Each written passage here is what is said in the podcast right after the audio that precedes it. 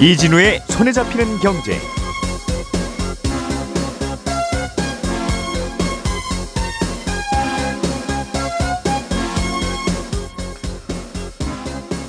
안녕하십니까 이진우입니다. 그동안 삼성전자는 삼성페이와 거래하는 카드사로부터 별도의 수수료를 받지 않았었는데요. 앞으로는 수수료를 받을 거라는 보도가 있었습니다. 최근에 국내 서비스를 시작한 애플페이가 결제액의 최대 0.15%를 카드사로부터 받는 걸로 알려지고 있어서 삼성페이도 비슷한 흐름으로 갈 거라는 건데요. 카드사 입장에서는 수수료가 부담이 될 수밖에 없고 이 부담은 결국 소비자들에게 전가되지 않겠느냐는 분석이 나옵니다. 미국은 요즘 이민 정책을 두고 혼란을 겪고 있습니다. 코로나19 방역을 이후로 이유로 불법 이민자를 즉시 추방했던 정책이 최근에 끝나면서 미국으로 들어가는 게 쉬워질 거라고 생각한 이민자들 수만 명이 지금 미국 국경으로 몰려들고 있는데요. 이 이민 문제가 내년에 있을 미국 대선의 큰 쟁점 가운데 하나가 될 거라는 전망이 나오고 있습니다. 오늘은 조금 전에 말씀드린 이 두 가지 뉴스 자세하게 들어보죠. 5월 15일 월요일 손에 잡히는 경제 바로 시작합니다. 우리가 알던 사실 그 너머를 날카롭게 들여다봅니다. 평일 아침 7시 5분 김종배의 시선 집중.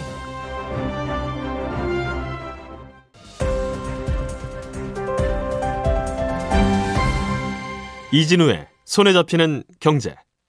예, 중요한 경제 뉴스들 골라서 잘 정리해드리는 시간. 오늘도 MBC의 양효걸 기자, 어, 유튜브 채널 언더스탠딩의 안승찬 기자 두 분과 함께합니다. 오늘은 두 분만 나오셨으니까 좀 더 자세하게 예, 들어볼 수 있겠네요. 어서 오십시오. 안녕하세요. 예. 양효걸 기자님은 삼성페이 관련한 뉴스 갖고 오셨는데, 네. 이게 그동안 이 삼성페이라는 게 삼성 휴대폰 갤럭시 들고 다니면서 거기에 휴대폰 입력해 네. 놓으면 아, 네. 아, 신용카드 입력해 놓으면 네. 신용카드 따로 안 들고 다녀도 네. 결제할 수 있는 그거죠? 네, 맞습니다. 이게 음. 간편 결제 시장인데요. 근데 가장 큰 포션을 차지했던 게 이제 어, 삼성페이였는데 어, 시장에 큰 변화가 이상이 되고 있습니다. 아까 말씀하신 것처럼 카드 없이 휴대전화에서 바로 결제 가능한 페이 음. 시장에서 사실 오프라인 국내 점유율 1위가 삼성페이고요. 이제까지 누적 결제액만 200조 원에 달하는데 이 최근 카드 업계 소식에 따르면은 이 삼성전자가 자사와 삼성페이 계약을 맺은 카드사에 기존 계약을 자동으로 연장하지 않겠다 이런 공문을 보냈습니다. 음. 아, 그동안 카드사들은 수수료를 별도로 지급하지 않는 단체 계약을 맺고 이를 자동으로 연장을 해왔었거든요. 예. 근데 그동안 삼성전자는 카드사의 라이선스 비용 아, 1년에 한 번씩만 정산을 했고요.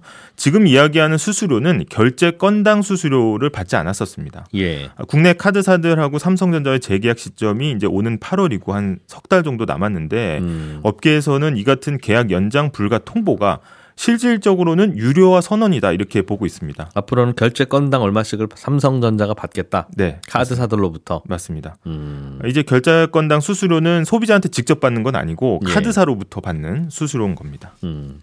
그거야 뭐 애플페이도 마찬가지죠. 네, 맞습니다. 어, 카드사들로부터 받는 거고. 네.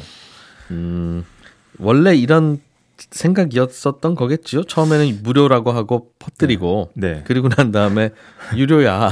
네. 뭐 언제까지 공짜로 쓰려고 그래. 뭐, 네. 속셈은 알 뭐 수는 어, 없겠습니다만 일단은 음, 이제 저변을 그런... 넓힐 때는 대부분 무료로 서비스를 시작을 하죠. 예. 근데 아, 지금 이 시점에서 삼성이 이렇게 나오는 거는 애플페이 때문이라는 해석이 지배적입니다. 그래서 음. 애플페이 서비스가 사실 해외 시장에서 먼저 launching이 됐고요.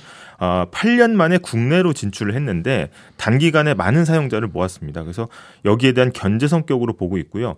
또 애플페이를 국내에 들어온 현대카드는 현대 현재 이제 애플의 결제 건당 0.15%의 수수료를 지급하고 있거든요. 그래서 예. 애플페이를 도입한 국가 중에 상당히 높은 수준입니다. 그래서 어, 중국과 비교를 해보면 중국이 지급하는 수수료의 한 다섯 배 정도.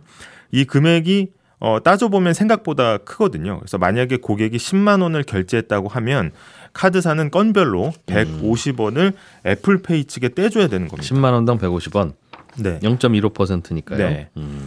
어, 삼성페이는 이제 카드사로부터는 이런 수수료를 받지 않고 있는데 예. 어, 현대카드는 애플페이를 들여오면서 수수료까지 주고 있고요. 음. 최근 이제 공격적인 마케팅을 벌이고 있는데 이게 애플페이 점유율을 늘리는데 돈을 쓰고 있다는 판단인 겁니다. 아 신용카드 회사들 이 삼성페이 수수료 안 받았더니 네, 그렇게 모은 돈으로 애플페이 홍보해주고 있더라. 맞습니다. 어. 그래서 이제 삼성 입장에서 보면은 현대카드가 삼성이 수수료를 안 받아서 보고 있는 이득을 이용을 해서 경쟁자인 애플페이 가입자를 늘리는 데 쓰고 있다는 판단이거든요. 예. 남 좋은 일 시켜주고 있다는 거죠. 그러면 금액이 작으냐? 또 그렇지가 않습니다. 만약 시장 조사기관의 전망대로 애플페이가 국내 간편 결제 시장에서 15% 점유율까지 올라오면은 카드사는 하루에 약 100억 원 이상의 수수료를 애플페이 측에 지급을 해야 됩니다. 예. 굉장히 큰 금액이고요. 따라서 이 삼성도 일단 다른 카드사와의 재계약을 하면서 현대카드에 대해서는 애플과 같은 수준의 수수료를 요구할 가능성이 커지고 있고요. 특히 현대카드는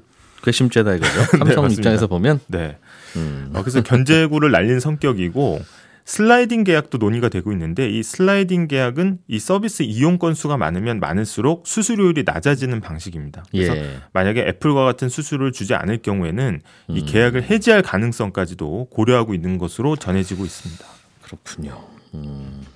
뭐 겨- 애플이 경쟁 회사이긴 하죠. 삼성전자 입장에서는. 네. 음, 그런데 이것 때 이것 때문에 애플페이를 홍보하니까 어 그럼 나는 삼성 갤럭시 쓰다가 이게 네. 나는 신용카드 때문에 이렇게 삼성 거 썼던 건데 네. 애플페이 있으니까 나도 애플로 넘어갈랜다 이제 네. 라고 하는 소비자들이 많다는 뜻이겠네요. 맞습니다. 그리고 특히 이제 2030 이제 소비자들은 이제 애플 폰에 대한 선호도가 굉장히 높거든요. 음. 삼성 입장에서는 아, 가장 그래도 장벽을 치고 있던 게 이제 삼성페이 같은 간편 결제였는데 예. 이제는 애플 폰도 이제 결제가 되기 때문에 음. 그런 가- 장벽이 하나 사라졌고 이런 걸 최대한 막아야 된다고 생각할 수 있는 겁니다.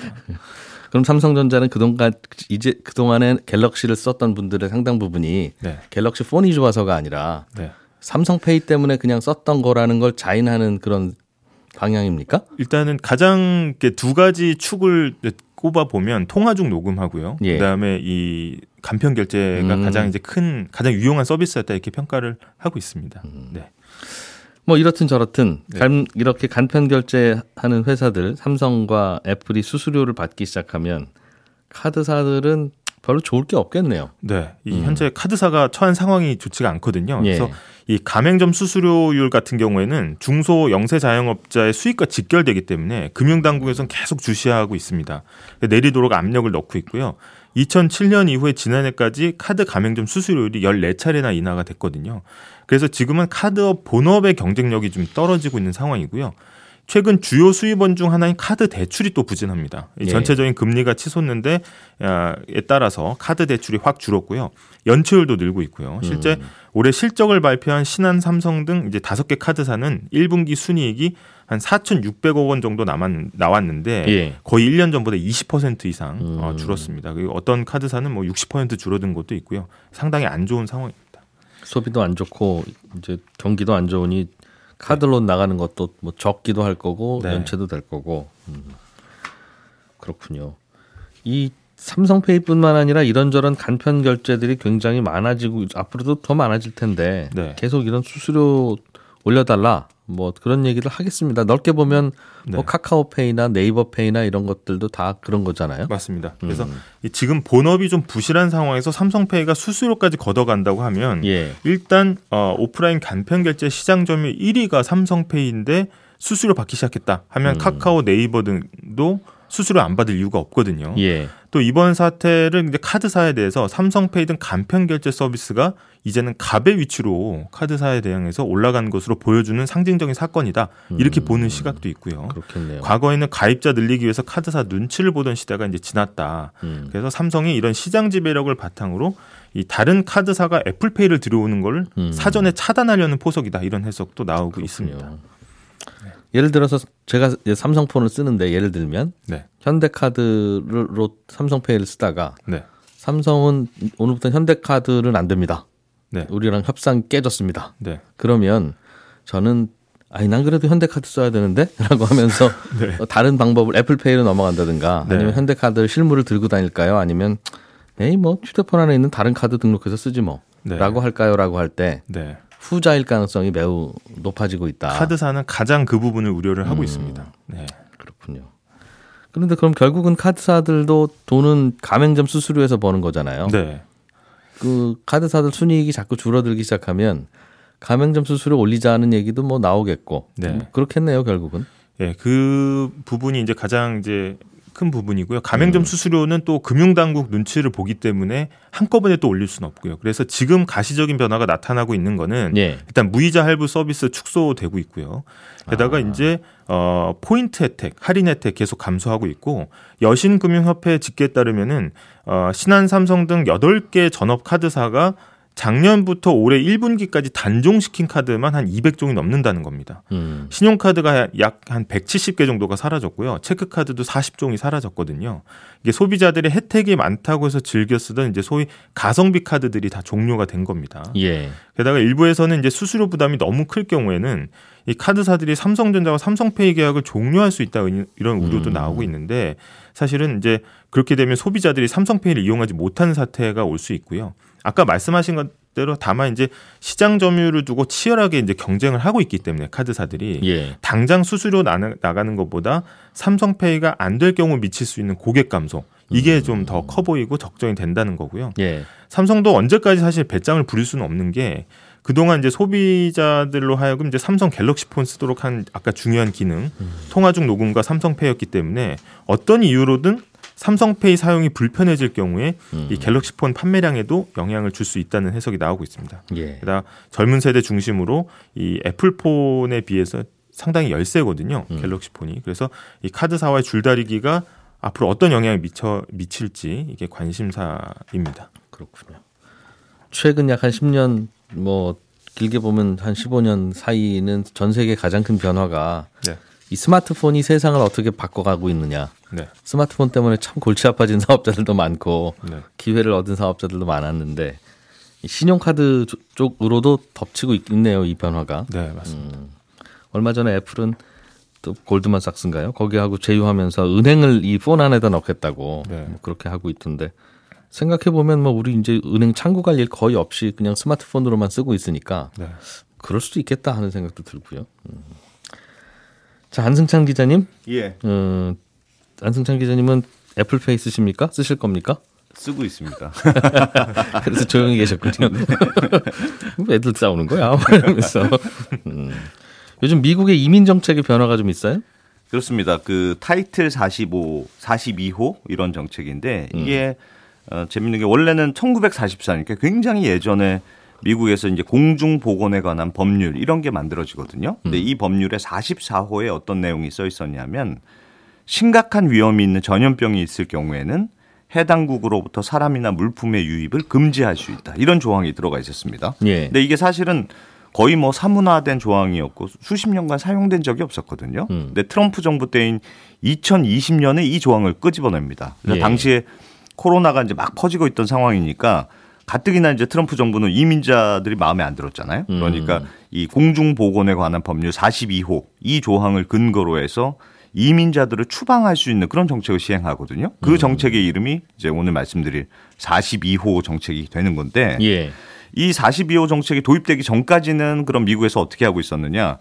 뭐 이렇게 미- 국경을 이렇게 몰래 넘어오는 사람들이 계속 있잖아요. 네. 그럼 미국 국경 몰래 넘어오다가 이제 국경 수비대에 적발이 됐어요. 그러면 그때 이제 나는 망명을 원하는 사, 사람입니다. 이렇게 음. 신청을 하면 바로 출국 조치가 안 되고 예. 일단 미국에 남아서 망명 심사를 받을 수 있게 되거든요. 음, 나는 근데 이- 미립국이 아니라 네. 망명이다. 망명하려고 온 음, 거다. 그러면 네. 이 망명 심사 진행이 보통 몇 년씩 걸리기 때문에 예. 꽤 오랫동안 미국에 머물 수가 있고 음, 특히나 이 망명 신청자들의 경우에는 사회보장번호, 그러니까 우리로 치면 주민등록번호 같은 게 나옵니다. 네. 이게 있으면 금융거래도 가능하고 그 사이에도 그렇습니다. 심사 직- 받으면서 예, 직장도 구할 수 있고 뭐 여행도 자유롭게 다닐 수 있고. 음. 그러니까 미국인하고 거의 차이 없게 지내는 거예요. 만약에 망명 승인이 되면 영주권도 신청할 수 있고. 그러니까 예. 거절이 되더라도 또 항고 절차를 진행하면 또 추가로 좀 더 있을 수 있기 때문에 음, 이 국경을 불법으로 넘는 사람들이 그동안 걸렸다 이러면 망명 신청을 사실 많이 했거든요. 예. 이 타이틀 42호, 이 42호 정책이 발동된 이후에 그래서 불법 이민자가 미국에 들어오면 뭐 그런데 이제 이게 42호 정책이 지금 어, 도입이 된 이후에는 음. 불법 이민자가 들어와서 미국에 들어와서 적발이 됐다. 그럼 무조건 추방 조치가 된 어, 그런 조치. 망명이고 뭐고 없다는 거죠. 망명이고 코로나 지금 비상 상황인데 망명이고 뭐고 무조건 음, 쫓아낸다 이런 조치. 감염자일지 모르니까. 그렇습니다. 그래서 이 조치 이후에 한 해 뭐 수십만 명씩 들어오던 그 불법 이민자가 굉장히 줄어들게 된 결정적인 계기가 됐죠. 예. 어, 그런데 지금 이 42호 정책이 며칠 전에 공식적으로 종료가 됐거든요. 음. 그래서 지금 미국 국경지대로 지금 수십만 명의 이민자들이 막 몰려들고 있다고 합니다. 뭐 60만 명 이상이 지금 음. 국경에 밀집해 있다 이런 보도도 있던데 예전처럼 잡히면 망명. 네. 쫓겨나지는 지금 않을 수 있다 이런 기대감이 있는 거고 예. 그래서 앞으로도 미국 입국을 시도하는 이민자들이 계속 늘어날 거다 이렇게 음. 예상들을 하는 것 같습니다. 미국도 이렇게 될 줄 모르는 거 아닐 텐데 네. 종료를 한다는 건 뭐 받겠다. 그리고 앞으로 네. 늘어나는 걸 뭐 감수 감당 아니면 거꾸로 얘기하면 또 은근히 고맙기도 하고 네. 음, 그런 상황인가요? 그게 조금 복잡한 게 이게 네. 일단은 이 42호 정책이 사라졌기 때문에 큰 장벽이 없어진 건 맞는데 음. 그렇다고 예를 들면 바이든 정부가 이민 정책에 매우 적극적이냐 또 그런 것도 아니에요. 어떻게 보면 굉장히 양면성이 있거든요. 음. 그 동안은 트럼프 정부의 이제 반이민 정책에 대해서는 어떻게 사람이 그럴 수가 있느냐. 음. 그 굉장히 비판적인 목소리였는데 막상 이제 집권당이 되고 정, 이민자를 적극적으로 받으려고 하다 보니까 네. 좀 주저주저하는 모습이 꽤 나오고 있습니다. 음. 어, 무슨 말이냐면 이 42호 정책이 없었기 때문에 일단 무조건 추방하는 조치는 사라졌습니다만 음. 그렇다고 무조건 이민자를 받는 게 아니고 미국 정부가 공식적으로 앱을 하나 만들었어요. 예. 그래서 당신이 망명 신청을 하려면 미국으로 들어오기 전에 반드시 사전에 여기서 신청을 먼저 해야 돼. 아. 그리고 이 망명 신청은 하루에 천 명만 받아. 음. 이렇게 총량 제한을 만들어 놨습니다. 그러면 신청 안 하고 그냥 미립국하다가 들키는데 나는 망명이에요라고 하면 그럼 무조건 추방 조치. 아, 어디 한번 신청하셨나 봅시다 이렇게. 그렇습니다. 그래서 이렇게 추방된 사람은 5년간 미국 입국이 아예 금지되도록 이런 페널티까지 만들었거든요. 그래서 지금 어, 미국 국경을 넘는 사람들이 하루에도 만 명이 뭐 넘는 걸로 알려져 있는데 천 예. 명만 딱 사전 신청을 받으니까 나머지는 사실상 쫓아보내겠다. 이런 뜻이어서 굉장히 강경한 조치로 보이고요. 예. 어, 게다가 이제 이 이게 좀 예전보다 더 심해졌다는 지적들도 있습니다. 왜냐하면 42호 정책 때는 예. 그래도 무조건 추방은 했습니다만 그래도 뭐 몇 년간 입국 금지 이런 조치가 없기 아, 때문에 다시 이, 또 시도할 시도- 수 있는데 또 시도하고 또 시도하고 이렇게 되는 거예요. 근데 음. 이 바이든 정부에서는 추방되면 5년간 입국 금지, 망명 신청 불가 네. 이렇게 조치가 있어서 미국 시민 단체에서는 더 심한 거 아니냐. 이 정책 음. 당장 철회해라. 이렇게 소송도 지금 제기했을 정도고 예. 아무튼 바이든 정부도 이민 정책에 있어서는 음. 생각보다는 보수적이다. 어, 이렇게 볼 수 있습니다. 이민자를 좀 받으려고 하니까 고민이 많이 되는 모양이에요. 바이든 정부가. 그렇죠. 아무래도 뭐 예를 들면 미국의 이제 애리조나 남부의 애리조나 유마라는 도시가 있는데 예. 여기가 이제 미국하고 멕시코 이 국경 사이로 리에오 그란데라는 긴 강이 있거든요. 네. 근데 특히 요 유마 도시라는 이 지역이 강 깊이도 낮고 폭도 좀 아. 좁아가지고 미국 이 불이 불법으로 넘어오는 아주 대표적인 경로입니다. 강 건너기가 좋군요. 여기가. 그렇습니다. 근데 예. 요즘 여기 이 유마시로 넘어오는 불법 이민자가 하루에 1000명 이상으로 급증했어요. 음. 근데 유마시 인구가 20만 명짜리 작은 도시인데 예. 매일 1000명씩 이민자가 들어온다고 생각하면 유마는 미국의 도시예요. 미국의 도시입니다. 음, 예. 그러니까 시민들 입장에서 반가, 반가울 수가 없고 유마시 시장은 바이든 정부가 비상 사태를 선포해야 된다 이렇게 음. 목소리도 내고 있는데 예. 좀더 근본적으로 생각해 보면 사실은 이민 정책이라는 게 당장 내 밥그릇 뺏긴다 이런 생각이 들기 때문에 미국인 그 근로자 입장에서는 그렇습니다. 인기 있는 정책은 아니거든요. 근데 문제는 미국이 요즘 그 일손 못 구해서 물가가 계속 오르고 서비스 물가가 계속 오르고 이거 바람에 통화 정책도 꼬이고 네, 이거 생각하면 좀 이민자들 들어와서 인건비를 낮춰주는 게 필요하지는 않아요? 그렇습니다. 어, 그런 지적들 계속 나오죠. 음. 그래서 사실은 미국이 진심으로 물가를 잡으려면 연준이 금리를 올릴 게 아니고 음. 어, 아예 이민 정책으로 풀어야 한다 이런 정책들이 나오거든요. 예. 실제로 트럼프 정부가 막은 그동안 이민자가 250만 명, 뭐 300만 명 이 정도로 추산되는데 이 인구가 만약에 와서 일자리를 구했다. 그럼 지금과 같은 일자리 부족 현상은 없지 않겠느냐. 그러면 임금 인상도 좀 주춤했을 거고 음. 예. 그럼 물가도 지금처럼 고- 계속 높아지지는 않았을 거 아니냐 이런 주장들이 있고 그래서 근로자들이 좀 뽑기 쉬워야 우리 회사는 재택근무 안 해요. 출근하세요라고 하더라도 좀 오고 근데 그렇습니다. 그래야 사무실 공실일도 좀 줄어들고 그렇지 일자리가 없, 그 일손이 없으니까 네. 그냥 저는 재택 아니면 안 할랍니다. 그래도 뽑을 수밖에 없고 그렇죠. 그러다 보니 각종 상업용 부동산 오피스 이런데 공실률로 뭐 난리 나고 거기 대출 많이 해준 미국 지방은행도 흔들리고 그런 거 아니겠습니까? 전체적으로 보면 그런데 또 막상 내 인, 나랑 음. 누군가 경쟁한다고 생각하면 또 싫어하는 거니까 국민들은 그렇게 반가워하지는 않는 정책이고 가뜩이나 지금 미국 바이든 정부 지지율이 음. 낮기 때문에 그래요. 예.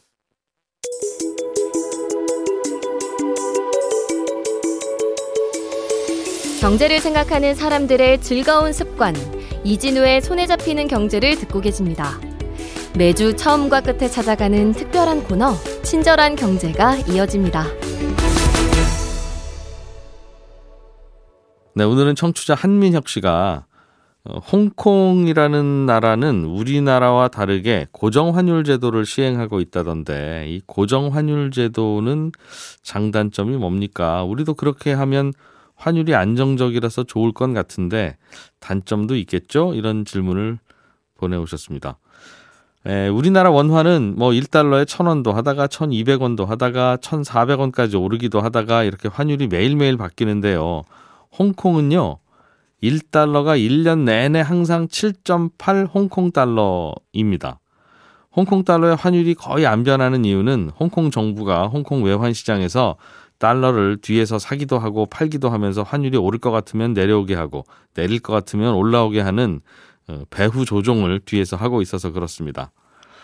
환율이 1년 내내 똑같으면 좋을 수도 있지만 나쁜 점도 있습니다. 그 나라 경제가 안 좋을 때는 환율이 좀 올라줘야 그 나라 돈 가치가 좀 떨어져 주기도 해서 그 나라에서 만든 수출품도 가격 경쟁력이 생기고 또 그 나라로 관광 오는 외국인들도 어, 많아지는데 환율이 항상 같으면 그런 조절이 잘 안 되죠.